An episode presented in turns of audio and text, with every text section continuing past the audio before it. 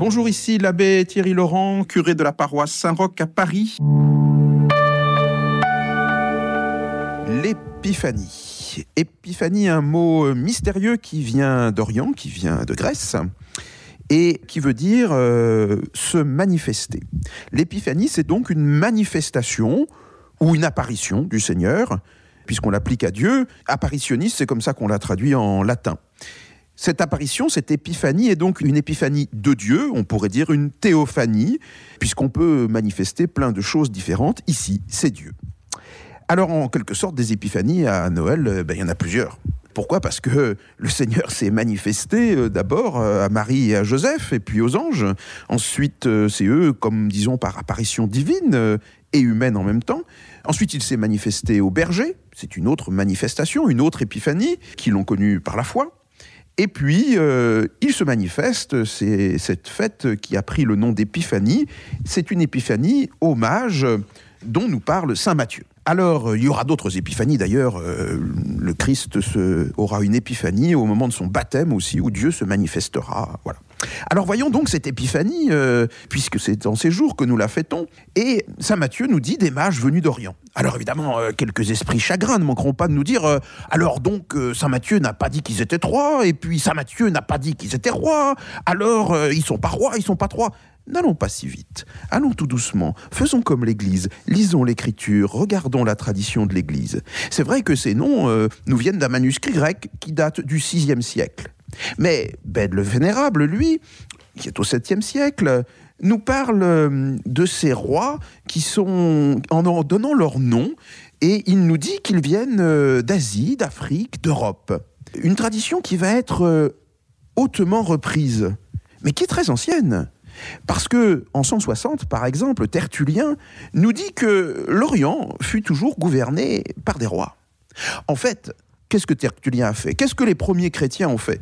Tout simplement, ils ont lu l'Écriture. Et ils n'ont jamais lu Matthieu tout seul. Nous ne sommes pas des fondamentalistes. Alors ils ont lu Isaïe, le chapitre 60.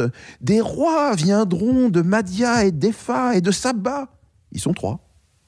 Et puis, il y a le psaume 70, des rois de Tarsis et des îles rendront leur tribut, des rois de Saba et de Sheba feront leurs offrandes, ils apporteront l'or, l'encens, alors évidemment, et ils viendront de Kédar apportant la myrrhe. Mais quand les chrétiens ont, lu ça, ils se sont dit, bien sûr, ce sont ces rois dont parle le psaume 72, dont parle Isaïe, ce sont donc des rois.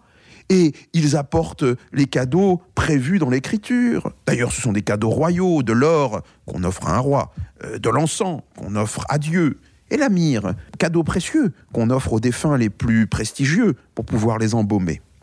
Oui, ce sont des rois, évidemment, ces mages, parce que ils viennent voir ce qui les intéresse, c'est le roi des Juifs. Et qui vont-ils voir? Eh bien, le roi qu'ils trouvent en Israël. Alors, ils vont voir le roi Hérode. Oui, ces mages nous apportent quelque chose de très particulier. Car si les premières épiphanies se font, la première est très intime, euh, la Vierge, euh, Saint Joseph, qui s'est fait à la fois de manière très divine et, et en même temps très humaine par la naissance d'un enfant, c'est eux les premiers qui voient Dieu venir dans le monde. Marie l'a vu d'une manière très intime, très intérieure. Et les anges sont là pour manifester cette gloire. Très intéressant pour nous, c'est celle des bergers. Pourquoi? Parce que les bergers ont trouvé le chemin vers Dieu en passant par la foi. Parce que les bergers euh, qui sont là, la nuit de Noël, eh bien, ils sont tous juifs. Ce sont d'ailleurs euh, les descendants du roi David. C'est intéressant. David aussi gardait les moutons quand il était jeune, exactement dans cette ville. Ce sont les descendants du roi David, et donc euh, c'est par la foi qu'ils connaissent Dieu. Mais les mages, eux, ce sont des païens. Ils ne connaissent pas Dieu. On nous dit d'ailleurs euh, que c'est grâce à une étoile, étudiant le ciel et voyant quelque chose d'extraordinaire, c'est-à-dire une étoile surbrillante, inhabituelle, mal placés, inconnus. Eh bien, c'est ça qui les a mis en marche. C'est intéressant, c'est-à-dire que le chemin qu'ils ont pris n'est pas le chemin de la foi, parce qu'ils ne connaissent pas la révélation d'Israël. Ils connaissent le chemin de la science. Ils regardent la science et découvrent par la cosmologie, par l'astrologie, euh, par l'étude de la nature, que quelque chose s'est passé qui doit avoir révolutionner le monde. Magnifique chemin que prennent les mages. Pour nous, ces rois mages sont la figure de la science qui vient à la rencontre de Dieu. Alors, euh, ils vont passer par Hérode.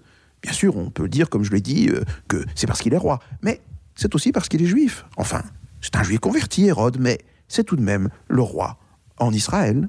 Alors il passe par là, comme voulant payer un tribut de la science à la foi, un hommage plus exactement, avant d'aller dans la réalité trouver le roi des Juifs. Oui, la science comme la foi sont deux ailes de la connaissance de la vérité, car ce n'est ni la foi qui est importante, ni la science qui est importante. Ce qui est important, c'est ce qu'elles nous permettent de trouver. Eh bien, les rois mages sont l'image exacte de cette recherche scientifique qui va aller se prosterner devant la vérité, le roi, qui s'est fait homme, Dieu parmi nous. Alors, c'est donc pour toutes les nations. Ce n'est plus seulement les Juifs, bien sûr, le salut vient des Juifs. Dieu a préparé la venue de son Messie à travers le peuple juif. Et l'enfant Jésus est ce Messie annoncé dans l'Écriture, donc par la foi. Mais maintenant, cette foi va être proposée, appuyée par la science, va être proposée à toutes les nations. Ces rois qui viennent, qui représentent certainement l'Asie, l'Afrique, l'Europe, à qui on a donné des noms, Balthazar, Melchior, et qui vont pouvoir venir adorer le roi, eh bien c'est nous tous. On ne peut pas réserver la venue du Christ à quelques initiés. Le peuple juif a fait son travail, il nous l'a proposé, et maintenant c'est à toutes les nations. La venue de ces mages, qui viennent d'Orient et qu'ensuite on a attribués au continent que l'on connaît à l'époque, eh bien, sont une image de tous les peuples de la terre qui viennent se prosterner devant Dieu. Voilà comment cette marche des rois est une ouverture à l'annonce universelle du Christ à toutes les nations. En méditant devant la crèche, bien sûr, vous ferez comme les bergers, vous ferez comme Jésus et Marie, vous vous émerveillerez de la venue d'un enfant promis et qui est Dieu. Vous serez comme les bergers parce que vous avez lu l'Écriture, parce que vous connaissez les évangiles, vous connaissez l'Ancien Testament, et vous allez vous émerveiller que Dieu soit venu. Par la foi, la connaissance vous est donnée. Mais il faut aussi venir euh, comme toutes les nations, et alors nous ouvrir à la connaissance que toutes les nations peuvent avoir de Dieu. Personne n'est exclu de la connaissance de Dieu. Tout homme est créé avec la capacité de connaître Dieu. Voilà, cette proposition de l'épiphanie, elle est pour nous inviter, pour nous, rappeler et mettre l'accent très fortement sur l'annonce à toutes les nations. Merci à l'abbé Thierry Laurent, curé de Saint-Roch à Paris.